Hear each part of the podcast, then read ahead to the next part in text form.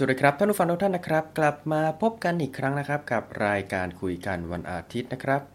สัปดาห์นี้นะครับ เราจะพาทุกท่านไปพบกับปัญหาทางสุขภาพจิตที่เกิดขึ้นจากสังคมออนไลน์ในช่วงโควิด -19 กันนะครับ มีเคสตัดดี้2เคสนะครับ มาเล่าสู่กันฟังนะครับ แล้วก็ก่อนอื่นเลยก็คงต้องเล่าก่อนว่า เหตุผลที่รายการเราหายไปค่อนข้างบ่อยอะครับ ส่วนหนึ่งก็เป็นเพราะว่าช่วงนี้ครับที่งานประจำของผมค่อนข้างเยอะพอสมควรนะครับ แล้วก็ งานแต่ละวันก็ค่อนข้างแบบ เหมือนมีเวลาในการหาข้อมูลน้อยลงอะครับ ก็เลยทำให้ไม่ค่อยได้มีเวลาในการจัดเตรียมข้อมูลทำรายการโน่นนี่นั่นประมาณนี้รวมกับปัญหาเกี่ยวกับ ความเครียดความเหนื่อยล้าทางจิตใจอะครับหลังจากที่ผม work from home อยู่ที่บ้านมาเกือบ 2 เดือนแล้ว ก็เลยรู้สึกว่าแบบเออเหมือนมันขาดสีสันขาดแรงกระตุ้นบางอย่างไปประมาณนั้นนะครับ ก็เลยอาจจะแจ้งก่อนว่า รายการหลังจากนี้อาจจะไม่ได้มา เป็นประจำทุกวันอาทิตย์นะครับก็คืออาจจะทำเป็นสะดวกก็คือสัปดาห์หน้าถ้าสะดวกก็ทำถ้าไม่สะดวกก็อาจจะพักไปประมาณนี้ครับอันนี้ก็แจ้งไว้เผื่อทราบนะครับ ประมาณนี้แล้วก็สำหรับสัปดาห์ที่ผ่านมานะครับ ก็มีข่าวเกี่ยวกับบุคคล 3 ท่านนะครับ ที่จากพวกเราไปนะครับ ซึ่งเป็นข่าวเศร้าทั้งหมดเลยก็คือ เป็นเคสของนักแสดงตลก 2 ท่าน แล้วก็ นักประดิษฐ์แล้วก็เจ้าของธุรกิจคอมพิวเตอร์ยักษ์ใหญ่ในอดีตอีกหนึ่งท่านนะครับ ก็คือเป็นกรณีของคุณนอร์มแมคโดนัลด์แล้วก็มีของคุณสมชายเปรมประภาพงศ์หรือว่าเสนาโค้กหรือซูโม่โค้กนะครับ แล้วก็จะมีเคสของคุณคลิฟซินแคลร์นะครับ เจ้าพ่อธุรกิจคอมพิวเตอร์ในอังกฤษนะครับ ทั้ง 3 ท่านก็เสียชีวิตนะครับในรอบสัปดาห์ที่ผ่านมา ซึ่งเดี๋ยวผมจะต้องเล่าทีละเคสก่อนนะครับว่า เออผมมีความทรงจำชอบอะไรยังไงของแต่ละบุคคลกันบ้างนะครับ ท่านแรกนะครับก็คือนอร์มแมคโดนัลด์ถ้าใครเคยดูรายการ Saturday Night Live นะครับถ้าเป็นฉบับช่วงปี 1990 กว่าๆเนะก็จะจำแกได้แกก็จะโผล่มาในช่วงที่ Weekend Update นะฮะถ้าจะไม่ผิดชื่อช่วงจะประมาณนี้ก็คืออ่านข่าวล้อเลียนข่าวในรอบสัปดาห์ประมาณนั้น แล้วแกก็จะมีมุกตลกหน้าตายล้อเคส OJ Simpson แล้วอะไรประมาณนี้ครับ ซึ่ง ลีลาการพูดอะไรของแกถือว่ากวนใช้ได้นะ ซึ่งผมก็ชอบตรงนี้แหละ แล้วตอนหลังเหมือนแกก็ไปทำรายการในอินเทอร์เน็ต แล้วแกก็ทวีตนั่นโน่นนี่ประมาณนี้ ผมก็เลยรู้สึกตกใจครับ ตอนที่ เออเช้าวันนั้นที่มีข่าวมาครับ แกเสียชีวิตแล้วก็แบบเฮ้ยมันเกิดขึ้นไวมากประมาณนะครับ ก็ไม่ได้นึกไม่ได้เตรียมใจอะไร แต่ก็เข้าใจว่า แกก็ต่อสู้กับโรคมะเร็งมาสักระยะหนึ่งแล้วครับ ประมาณนี้ แล้วก็เคสของบุคคลที่ 2 ก็คือ ตอนเย็นวันนั้นเลยครับ ตอนเช้าก็เจอข่าวนอร์แมคโดนัลไป ตอนเย็นก็เจอข่าวของคุณสมชายเปรมพภาพงศ์หรือว่าที่หลายคนจะรู้จักกันในนามของเสนาโคก ซึ่งตะกี้ผมพูดว่าซูโม่โคกด้วย เพราะว่าแกอยู่เป็นนักแสดงทั้งในรายการเพื่อชาความเครียดของกลุ่มซูโม่สำอางที่จะชอบเรียกกันว่าซูโม่นั่นซูโม่นี่ประมาณนี้ แล้วก็รายการของ JSL ที่ชื่อว่ายุทธการขยับเหงือก ซึ่งเป็นของกลุ่มเสนา ซึ่งเคยเป็นเสนาโน่นเสนานี่ยกเว้นผู้หญิงคนเดียวในทีมก็คือเลขาแมม แกอยู่ทั้งสองรายการนี้เลยนะครับ แล้วก็สร้างเสียงหัวเราะสร้างอะไรกับผู้ชมพอสมควร แล้วก็หลังจากนั้นจำได้ว่าแกก็ไปทำรายการชื่อบุญหล่นทับมึงถ้าจะไม่ผิดทำในนามบริษัท4บวก1เออ4บวก2 Entertainment ประมาณนี้ครับทำกับคุณอรุณภาวิไลเสนาลิง เสนาเพชรประมาณนี้ถ้าผมจำไม่ผิดนะฮะ แล้วก็ ช่วงหลังๆมาเนี่ยก็เหมือนทราบข่าวว่าแกก็กลับไปทำงานในแวดวงสถาปัตย์เกี่ยวกับทำธุรกิจบางอย่างเกี่ยวกับ ไม้วัสดุทดแทนไม้อะไรประมาณนี้ถ้าผมจะไม่ผิดนะเจอสเกลประมาณนี้ แล้วก็หลายสัปดาห์ก่อนก็มีข่าวที่อาการมะเร็งของแกนะครับ ก็คือแบบมีรูปออกมาครับแล้วเหมือนสภาพของแกก็ซูบผอมพอสมควร แล้วก็แกก็จากพวกเราไปนะครับ ในรอบสัปดาห์ที่ผ่านมาสำหรับเคส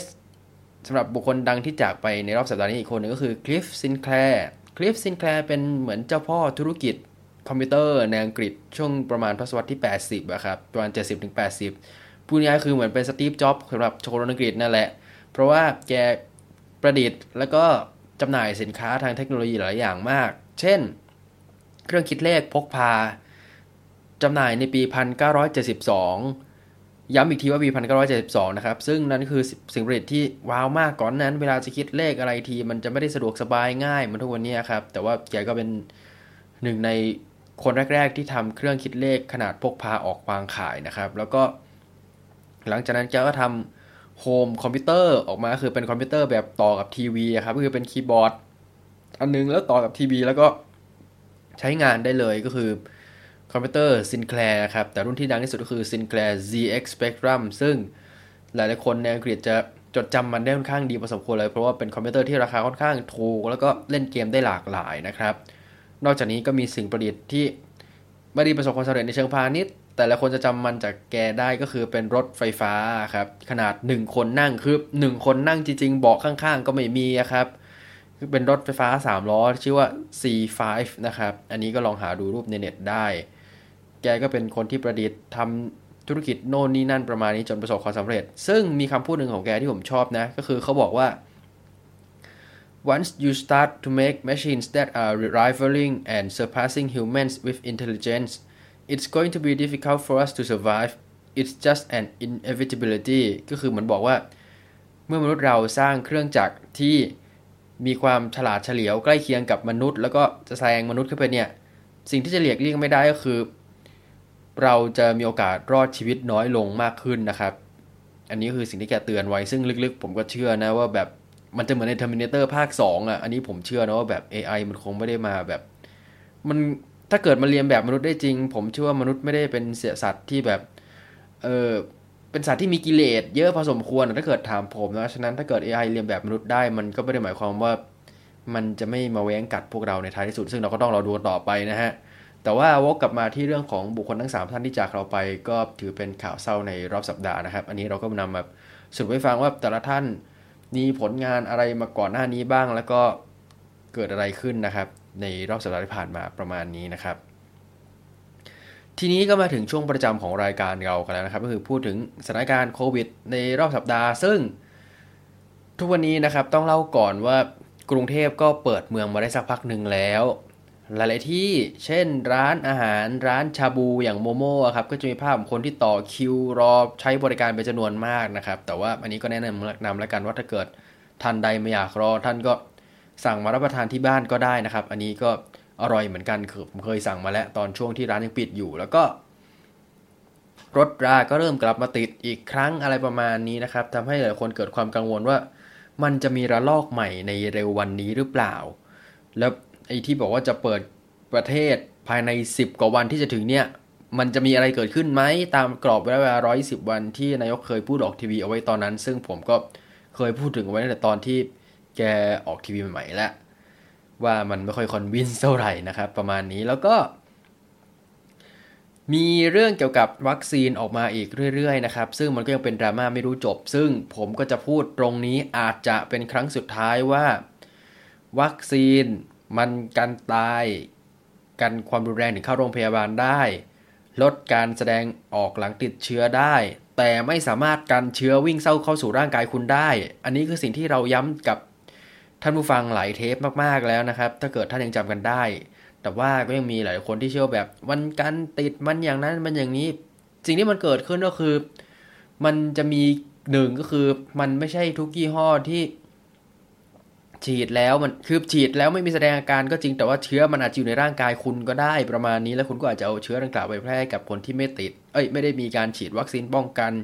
หรือ 2 อาจจะมีเคส breakthrough ก็คือเคสที่แบบ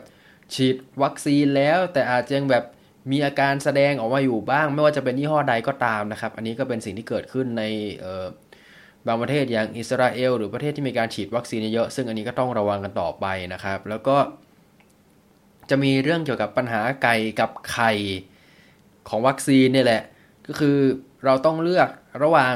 วัคซีนที่ประสิทธิภาพอาจจะไม่สู้ดีนัก แต่ของพร้อมส่งทันที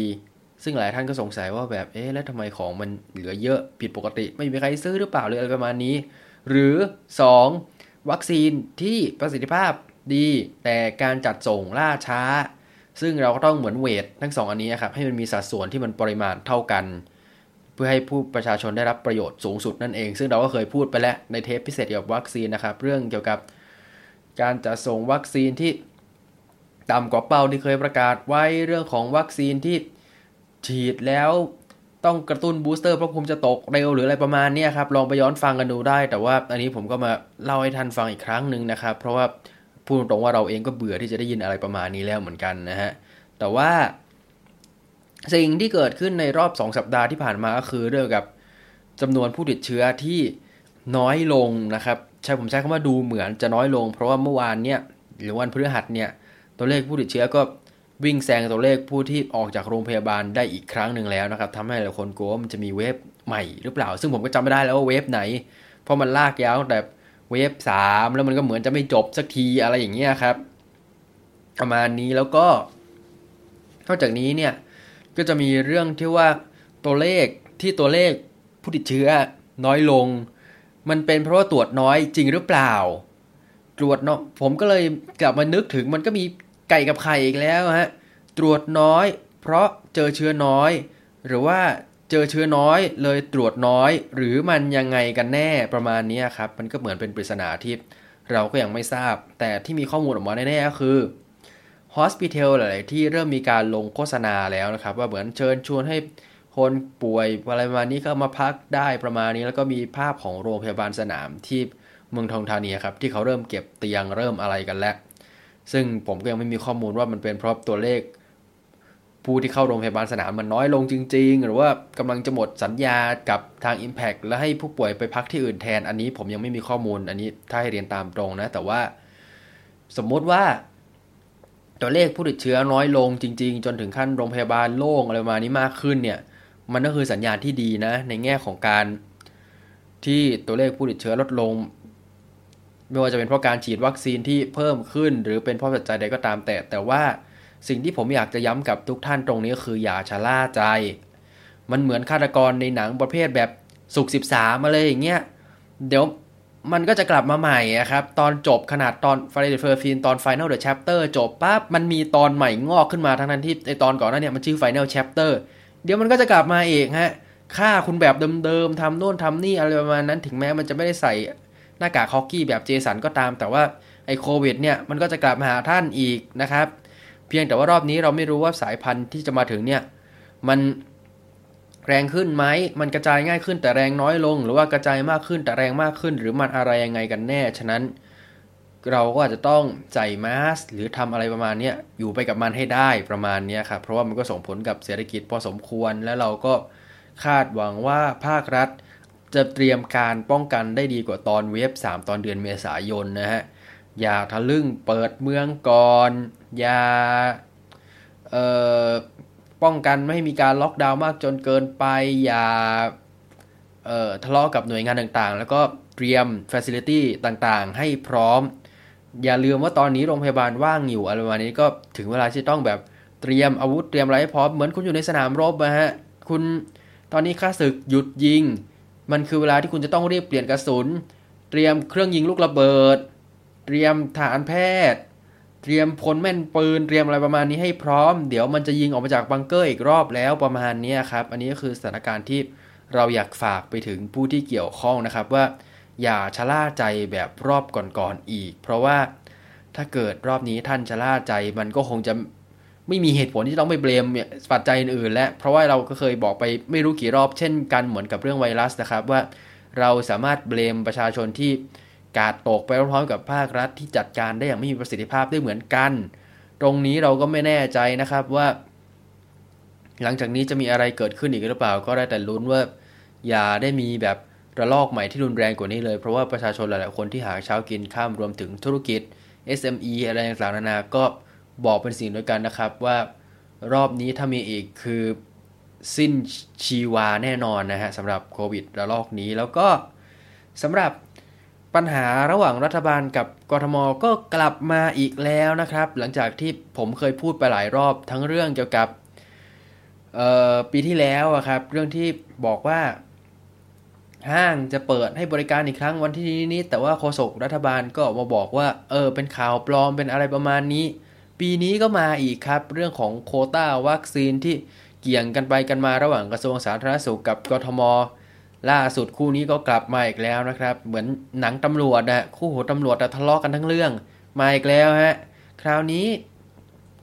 ทางโฆษกกทมระบุว่า กระทรวงท่องเที่ยวอยากเปิดจังหวัดนะครับ 1 ตุลาคมนี้ แต่ครางกทมกลับยื่นเงื่อนไขว่าต้องฉีดเข็ม 2 ให้ได้ 70%ของประชากรในกรุงเทพ เพราะตอนนี้ผู้ได้รับวัคซีนเข็ม 2 มีเพียง 37%เท่านั้น ถ้าจะให้เร็วขึ้น ทางกระทรวงการท่องเที่ยว และกระทรวงสาธารณสุข ต้องจัดสรรวัคซีนให้เร็วขึ้นกว่านี้ ซึ่งมันจะว่ายังไงดีคุณผู้ฟังมันผ่านมาหนึ่งปีกว่าแล้วอะเขาได้เรียนรู้อะไรบ้างหรือเปล่า อันนี้ผมก็ไม่แน่ใจนะครับ ระหว่างทางภาครัฐกับกรทมครับ ว่ามันใช่เวลามาทะเลาะกันหรือเปล่า อันนี้ผมก็ไม่รู้จะพูดยังไงภาษาเทคนิคเรียกเบิร์ดคำซิว่านะฮะว่า เออ มันเกิดขึ้นอีกแล้วเหรอ มันอะไรยังไงประมาณนี้ครับ ก็ให้ไปคุยกันหลังไม่ซะอย่ามาทะเลาะออกสื่อ มันส่งผลต่อความมั่นใจของประชาชนที่มีต่อทั้งภาครัฐ และกทมด้วย อ้อ อย่าลืมนะฮะ ปีหน้าจะมีเลือกตั้งผู้ว่าด้วย ยังไงผมก็อยากรอดูผู้สมัครให้ครบๆก่อนว่ามีใครบ้างนะครับ เดี๋ยวจะได้มา เออถ้าเกิดมีอะไรสนุกๆอาจจะมาพูดถึงกันในนี้อีกที ถ้าเกิดมีประเด็นที่น่าสนใจนะครับ แล้วก็สำหรับสถิติตัวเลข ของผู้ที่ได้รับวัคซีนในแต่ละประเทศนะครับ ตอนนี้ก็คือ อันดับ1นะครับสิงคโปร์แน่นอน 79%นะครับ 76%ได้รับแล้ว 2 เข็ม แล้วก็มี 2.8%ที่ได้รับแค่เข็มเดียวนะครับ อันดับ 2 คือกัมพูชาได้รับวัคซีนแล้ว 68%แบ่งเป็นเข็มได้เข็มแรกได้รับอยู่ 6 9.8%แล้วก็ 58%เป็นได้รับครบแล้วตามโดสนะครับ 2 เข็ม แล้วก็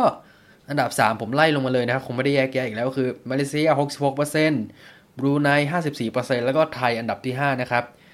40%แบ่งเป็น ได้รับครบโดสแล้ว 19%แล้วก็ได้รับแค่เข็มแรก 21%ซึ่งยังน่าเป็นห่วงนะ ถ้าเกิดตัวเลขเป็นอย่างเงี้ยเพราะว่าประเทศเอ่อทั้ง 4 อันดับที่กล่าวก่อนไทยเนี่ยได้รับเข็ม หนึ่งเอ้ยได้รับครบโดสเนี่ยมากกว่าได้รับแค่เข็มเดียวเป็นจำนวนมาก ซึ่งมันจะส่งผลต่อประสิทธิภาพของวัคซีนและการป้องกันเชื้อที่ดีกว่า ขณะที่ประเทศอื่นๆที่มีสัดส่วนในลักษณะที่ได้รับแค่ได้รับไม่ครบเข็มเยอะกว่าได้รับครบแล้วทุกเข็มนะครับก็จะมีเวียดนามนะครับที่ได้รับแล้วนะครับ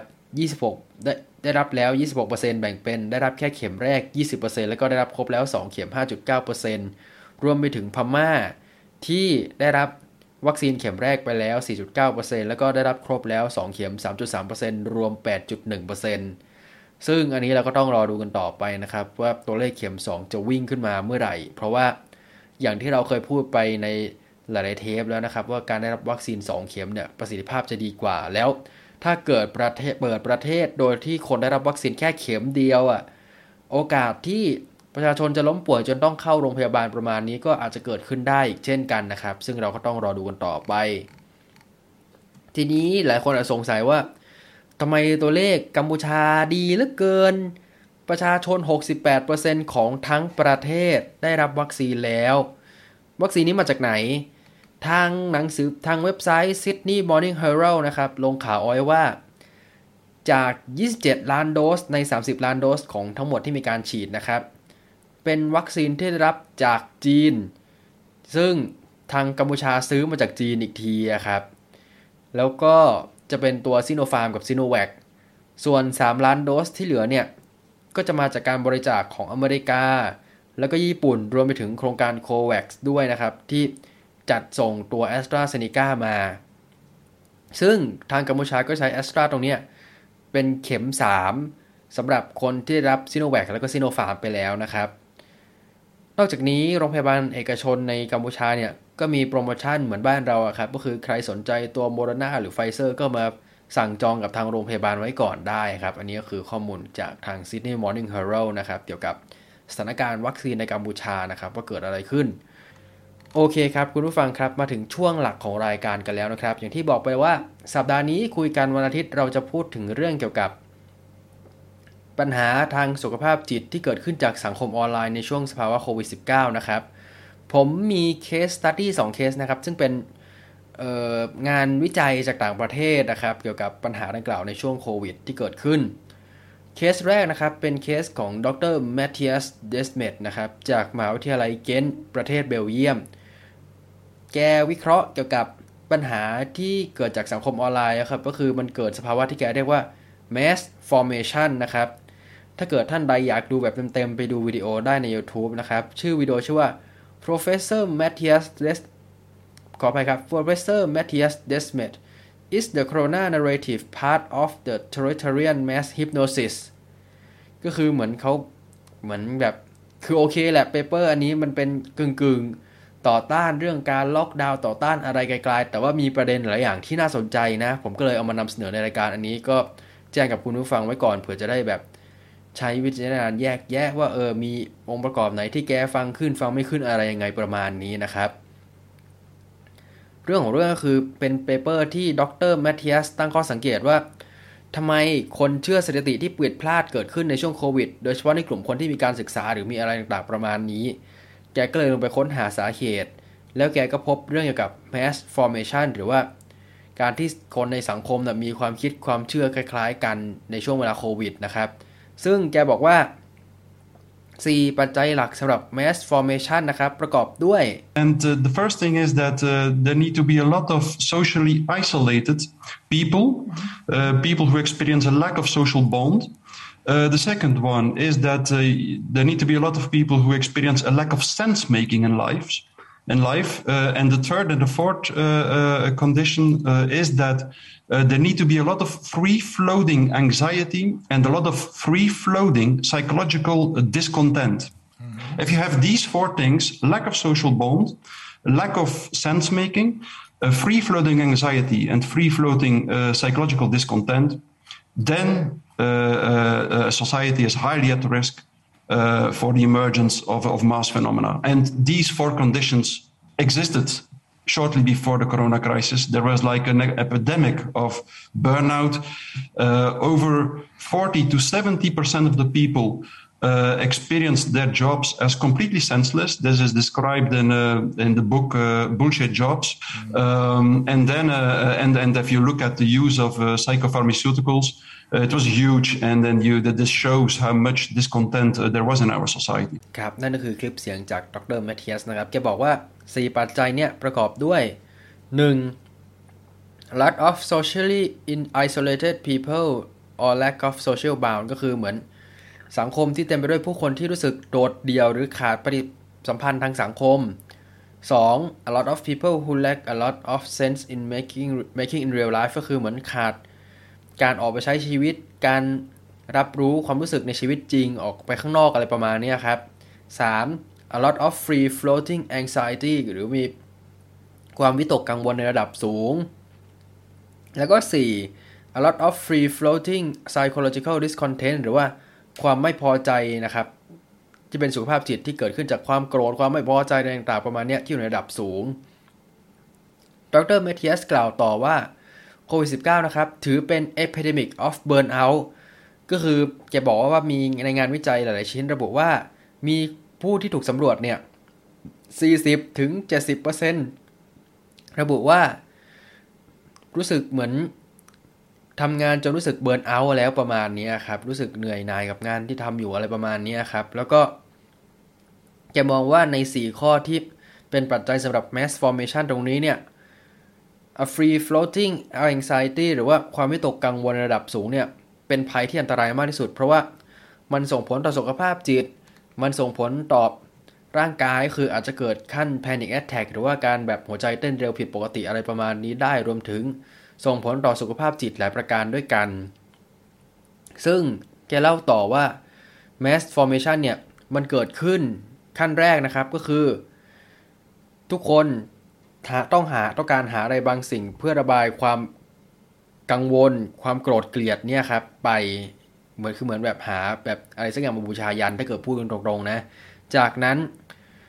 พวกเขาต้องการความต้องการคำอธิบายว่าแบบเออไอที่มันโกรธที่มันหงุดหงิดที่มันอะไรประมาณเนี้ยมันเกิดจากอะไร เหตุการณ์ต่อมาคือ ความโกรธความหงุดหงิดความอะไรต่างเนี่ยมันก็จะไปลงกับสิ่งสิ่งหนึ่งเหมือนกันหมด ผลที่ตามมาคือทุกคนก็ทำแบบนั้นเหมือนกันต่อกันไปเป็นทอดๆประมาณนี้นะครับ ขั้นต่อมาแกก็บอกว่า พอทุกคนระบายความโกรธต่อสิ่งสิ่งนั้นเหมือนกันหมดแล้วเนี่ยมันก็จะเกิดเป็น collective หรือ heroic battle กับสิ่งสิ่งนั้นก็คือเหมือนเป็นการแบบต่อสู้ร่วมกันกับสิ่งสิ่งนั้นเพื่อระบายความรู้สึกโกรธ แค้น สุขภาพจิตทางลบอะไรประมาณนี้ออกไปนะครับ แล้วก็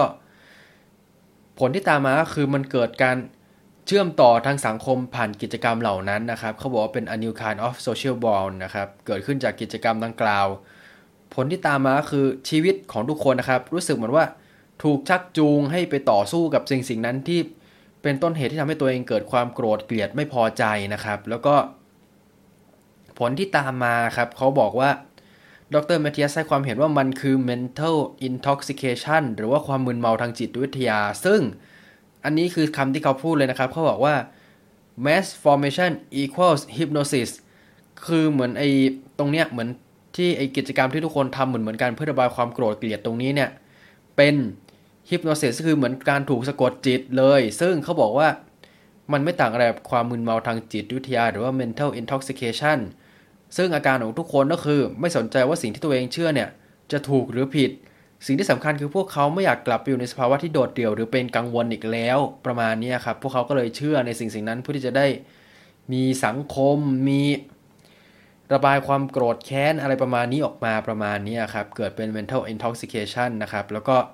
ผลที่ตามมาจาก mass formation ตรงนี้เนี่ย ก็คือ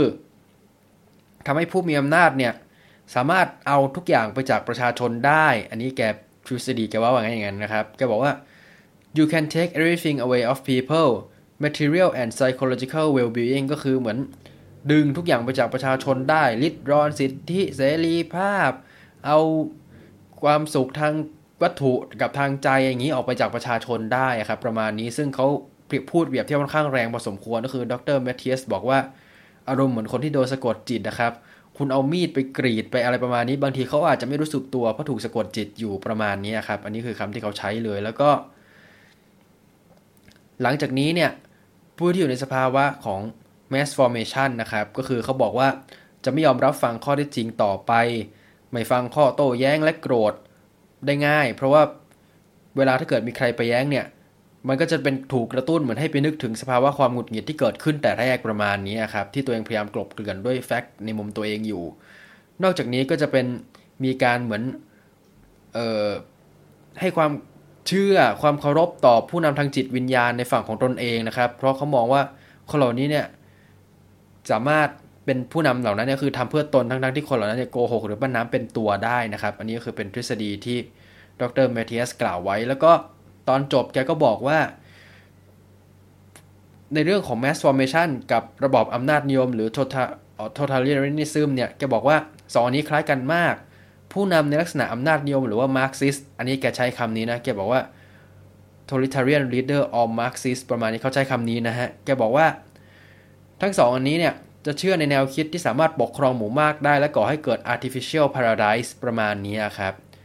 ซึ่งทฤษฎีตรงเนี้ยของตัวดรแมทเทียสเนี่ย ก็จะถูกถูกคนที่ไม่เชื่อเรื่องวัคซีนต่อต้านล็อกดาวน์ประมาณนี้ก็บอกว่าแบบ เฮ้ย นี่ไง mass formation ไง ทุกคนไอ้พวกนั้นมันโดนสะกดจิตหมู่ให้ต่อต้านเกลียดพวกต่อต้านวัคซีนไม่เชื่อเรื่องล็อกดาวน์แล้วก็มีเรื่องของออมีการยึดสั่งล็อกดาวน์ริดรอนสิทธิเสรีภาพประชาชนอะไรต่างๆประมาณนั้น แต่ว่าเอาเข้าจริงผมเชื่อว่าสุดท้ายทุกคนก็หนีไม่พ้นตรงนี้ถ้าเกิดถามผมแล้วทั้งสองแบบทั้งกลุ่มคนที่โปรวัคซีนไม่โปรวัคซีนหรือเพลอๆอาจจะลามมาถึงเรื่องการเมืองของบ้านเราก็ได้ อันนี้ก็ แล้วแต่ท่านจะตีความนะฮะ แต่ว่าอันนี้ก็เป็น paper ของทางดรแมทเทียสเดสเมดนะครับ ถ้าเกิดท่านใดสนใจก็ไปหาอ่านหาติดตามกันได้นะครับ ทั้งใน YouTube หรือในเว็บไซต์ที่เกี่ยวข้อง แต่ว่า สิ่งที่เกิดขึ้นตรงนี้ก็คือ เราต้องยอมรับว่าที่แกวิเคราะห์มีบางแง่มุมที่น่าสนใจ โดยเฉพาะเรื่องของความวิตกกังวลกับความหงุดหงิด ความไม่พอใจรวมถึงเรื่องของที่แกบอกว่าเป็น epidemic of burnout ซึ่ง 3 ประเด็นเนี้ยมันควรเป็นประเด็นที่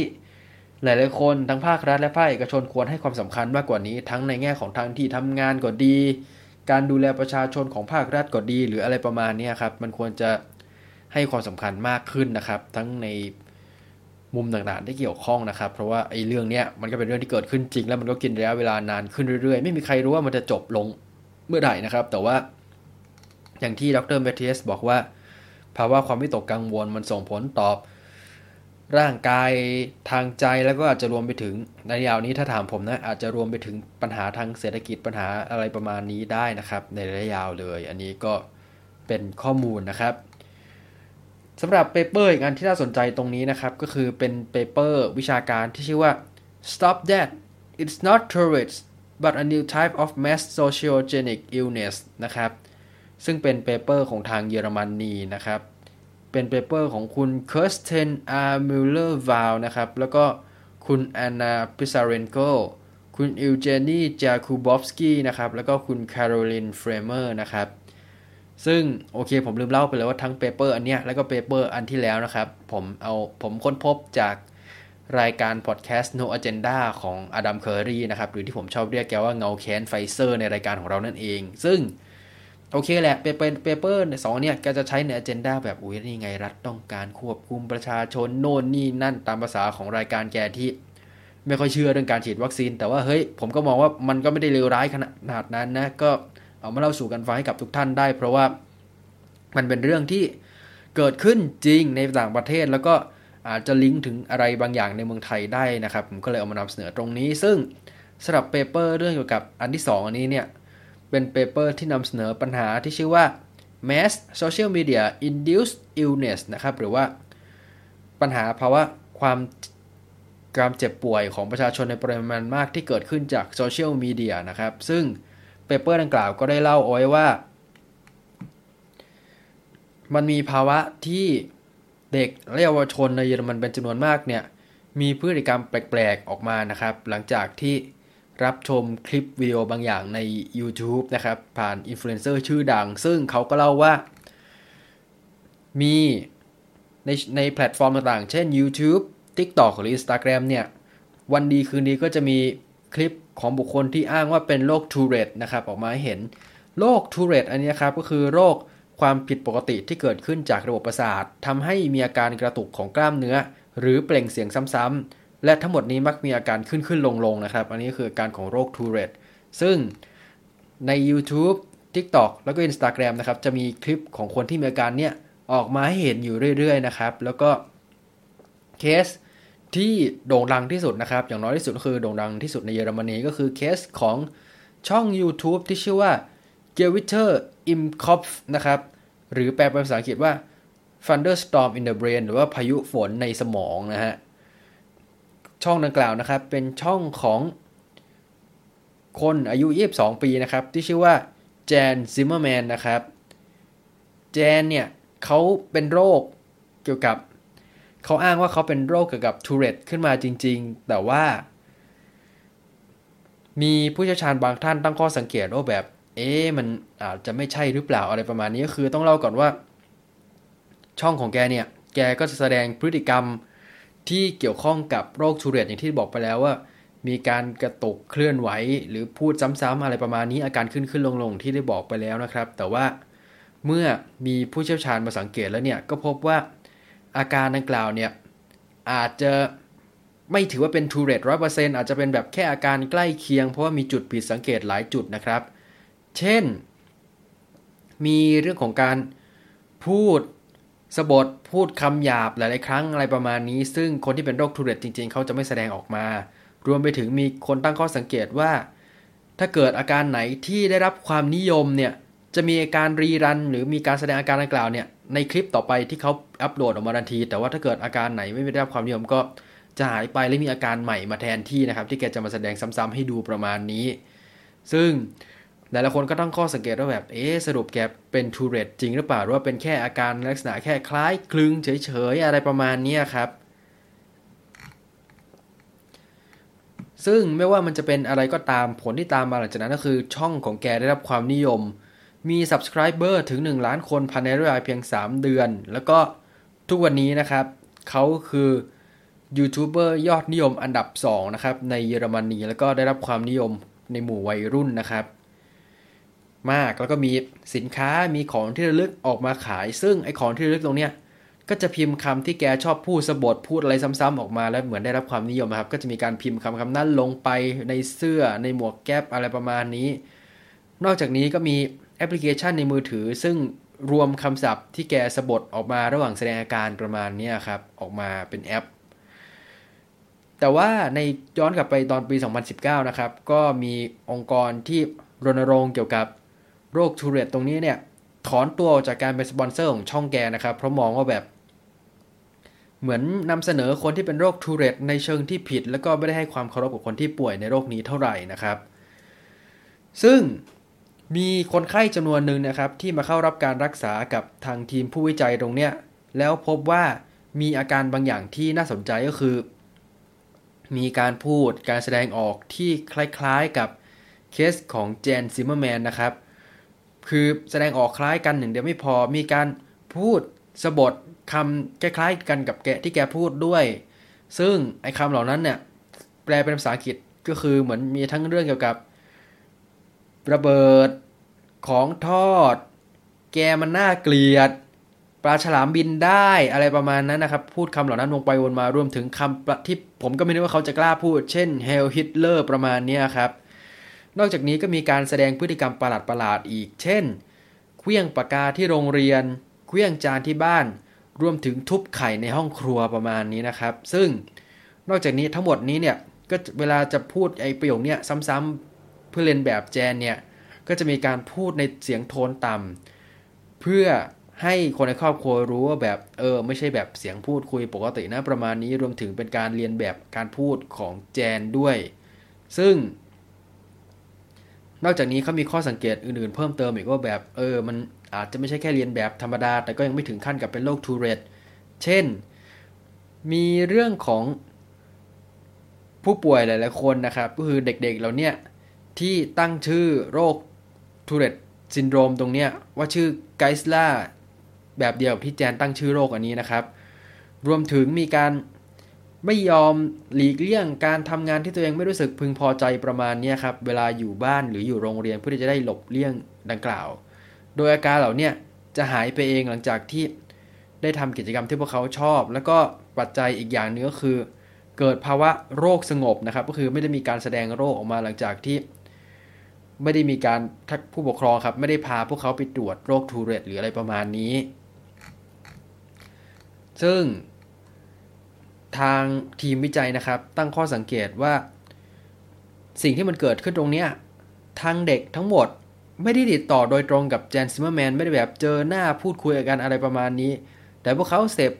พฤติกรรมเสพการแสดงออกผ่านทางสังคมออนไลน์ทำให้ทางทีมวิจัยค้นพบว่าโซเชียลเน็ตเวิร์กเนี่ย มันก็คือเหมือนส่วนต่อขยายของหูแล้วก็ตานั่นเองนะครับ ก็คือ ไม่จำเป็นคุณไม่หลังจากนี้คุณไม่จำเป็นต้องออกไปพบพูดคุย แสดงออกโน่นนี่นั่นอีกต่อไปแล้ว มันเกิดพฤติกรรมหมู่ได้นะครับ ผ่านทางสังคมออนไลน์ตรงนี้ แล้วก็มีการตั้งข้อสังเกตเพิ่มเติมว่า การใช้สังคมโซเชียลมีเดียที่มากขึ้นในช่วงโควิด -19 ที่มีการล็อกดาวน์ตรงนี้เนี่ยอาจส่งผลให้พฤติกรรมดังกล่าวแพร่ระบาดได้ง่ายขึ้นนะครับ นอกจากนี้ก็มีปัจจัยในเชิง สุขภาพจิต แล้วก็การแสดงออกของกลุ่มวัยรุ่นด้วยครับ ซึ่งทางทีมวิจัยเขาระบุว่า ประมาณครึ่งหนึ่งของกลุ่ม Generation Z เนี่ย ก็คือ 7 หรือ Gen Z เนี่ย จะมีภาวะความเครียด หรือความวิตกกังวลต่อสถานการณ์รอบตัวโดยเฉพาะสถานการณ์เกี่ยวกับสิ่งแวดล้อม ซึ่งก็บอกว่า eco anxiety หรือว่าความวิตกกังวลที่เกี่ยวข้องกับสิ่งแวดล้อมเนี่ย มักจะมีส่วนเกี่ยวข้องกับความกลัว อาการ Panic Attack ความโกรธ ความรู้สึกผิด ความสิ้นหวัง แต่งรวมไปถึงการควบคุมไม่ได้ การคาดเดาไม่ได้ แล้วก็ไม่มีความแน่นอนนะครับ ทั้งหมดนี้ก็จะถูกเชื่อมโยงกัน ซึ่งภาวะโควิด -19 เนี่ยอาจส่งผลให้เกิดความวิตกกังวลมากขึ้น แล้วก็มีเรื่องกับการถูกควบคุมถูกจำกัดอะไรประมาณนี้มากขึ้น เพราะว่า พอคุณถูกกักบริเวณถูกล็อกดาวน์อะไรประมาณนี้เนี่ยก็จะเกิดความเครียดมากขึ้นจากการที่เด็กเหล่านี้ต้องเรียนโฮมสคูลเกิดความเปลี่ยนแปลงในสภาวะบางอย่างภายในครอบครัวเรื่องการอยู่ร่วมกันการทำงานการอะไรก็ตามแต่ประมาณนี้ แล้วก็อาจจะรวมไปถึงเรื่องกับความขัดแย้ง แล้วก็ความรุนแรงในครอบครัวได้ นอกจากนี้ก็มีเรื่องเกี่ยวกับการขาดการติดต่อกับเพื่อน การขาดการได้ขาดการได้รับความยอมรับจากเพื่อนฝูงแล้วก็ความเบื่อหน่ายประมาณนี้นะครับ ฉะนั้นสิ่งที่เกิดขึ้นตรงนี้มันก็จะตอกย้ำไปถึงปัญหาของสังคมในยุคโลกหลังสมัยใหม่หรือ post modern ที่มันไม่ได้มีความแบบเป็นรู้สึกความแบบเหมือนกันทุกคนประมาณนี้นะ ทุกคนก็จะเริ่มแบบหาเอกลักษณ์เป็นของตัวเองมากขึ้น ทั้งหมดนี้ครับก็เลยเริ่มมีการแสดงออกบางอย่างเพื่อให้รับการยอมรับ ซึ่งมันเป็นการกระตุ้นถึงปัญหาของการค้นหาตัวตนของคนในโลกสมัยใหม่ด้วย อันนี้ก็คือสิ่งที่ทางทีมวิจัยเขาตั้งข้อสังเกตมานะครับ เกี่ยวกับ เรื่องของพฤติกรรมเลียนแบบที่เกิดขึ้นจากสังคมออนไลน์ ซึ่ง เอาเข้าจริงใน paper เหมือนเขาก็ระบุเอาไว้นะมันคือแบบเป็นโรคคล้ายคลึงโรคทูเรตตรงนี้ แต่ว่าอาจจะไม่ใช่ทูเรตร้อยเปอร์เซ็นต์แต่ว่าที่แน่ๆเนี่ยมันเหมือนเป็นการสะท้อนปัญหาบางอย่างที่เกิดขึ้นจากสังคมออนไลน์ในสภาวะโควิด -19 ที่เหมือนด้วยความเบื่อหน่ายความกดดันทางสุขภาพจิตทำให้พวกเขาต้องพยายามหาทางแสดงออกบางอย่าง เพื่อให้ตัวเองรู้สึกมีตัวตนประมาณนี้ครับ อันนี้ก็ เป็น2 paper นะครับที่เราเอามาให้ดูเกี่ยวกับ ผลกระทบที่เกิดขึ้นจากสังคมออนไลน์ในช่วงโควิด -19 ตรงนี้นะครับ paper แรกก็เป็นเรื่องเกี่ยวกับการแสดงออกลักษณะโกรธแค้นการอะไรประมาณนี้นะครับ เพื่อให้ทุกคนรู้สึกว่าแบบเออมีจุดบางอย่างเชื่อมกันนะครับ ประมาณนี้ แล้วก็อีกมุมก็คือเรื่องของการแสดงออกที่เหมือนแบบเออเป็นตัวตนเป็นเอกลักษณ์อะไรประมาณนี้นะครับ เพื่อให้ได้รับความยอมรับนะครับในหมู่เด็กๆ ที่เกิดขึ้นจากช่วง โควิด -19 ตรงนี้ ซึ่งอันนี้ก็เป็นเคสตัดดี้ทั้ง 2 เคสนะครับสำหรับบุคคลที่เกี่ยวข้องว่า เออไอสองเคสเนี่ยมันคล้ายมันเหมือนหรือมันมีอะไรที่มันไม่เหมือนกับปัจจัยในบ้านเราบ้างนะครับ รวมถึงจะป้องกันดูแลรักษาสุขภาพจิตของเราให้ผ่านพ้นช่วงโควิด -19 ตรงนี้ยังไง อันนี้ก็ต้องเป็นการบ้านที่ฝากไว้ให้กับผู้ที่เกี่ยวข้องได้นำไปพิจารณากันต่อไปนะครับ โอเคครับ ทั้งหมดนี้นี่คือเนื้อหาสาระของรายการคุยกันวันอาทิตย์นะครับ ก็อาจจะสั้นกว่าเทปอื่นนิดนึงนะครับ แต่ว่าอันนี้ก็คืออย่างที่บอกไปแล้วว่าด้วยภาระการงานที่เยอะขึ้นของผมรวมถึงความเครียดจากการงานหรืออะไรต่างซึ่งมันก็คือกึ่งกึ่งเบิร์นเอาท์เหมือนที่ดรแมทธิสกล่าวไว้ตะกี้นี่แหละฮะ ก็ถ้าเกิด เอ่อ จะพูดยังไงเดียขึ้นอยู่กับสัปดาห์ถัดไปดีกว่าว่าสุขภาพจิตงานผมโล่งแค่ไหนหรืออะไรไงประมาณนี้ครับ ก็เดี๋ยวจะ ถ้ามีเทปใหม่ก็เดี๋ยวจะอัปโหลดอะไรไปตามปกตินั่นเองนะครับ ถ้าเกิดท่านมีข้อติชมเสนอแนะ หรือมีอะไรต่างๆ จะแนะนำกับทางรายการก็แจ้งมาได้นะครับที่ skfromwedworld@yahoo.com หรือว่าทางเพจ h o n h o o k ตาโต Podcast ใน Facebook นะครับ ขอให้ทุกท่านปลอดภัยและห่างไกลจากโรคร้ายนะครับ กลับพบกันใหม่ได้ในโอกาสต่อไปครับสำหรับวันนี้สวัสดีครับ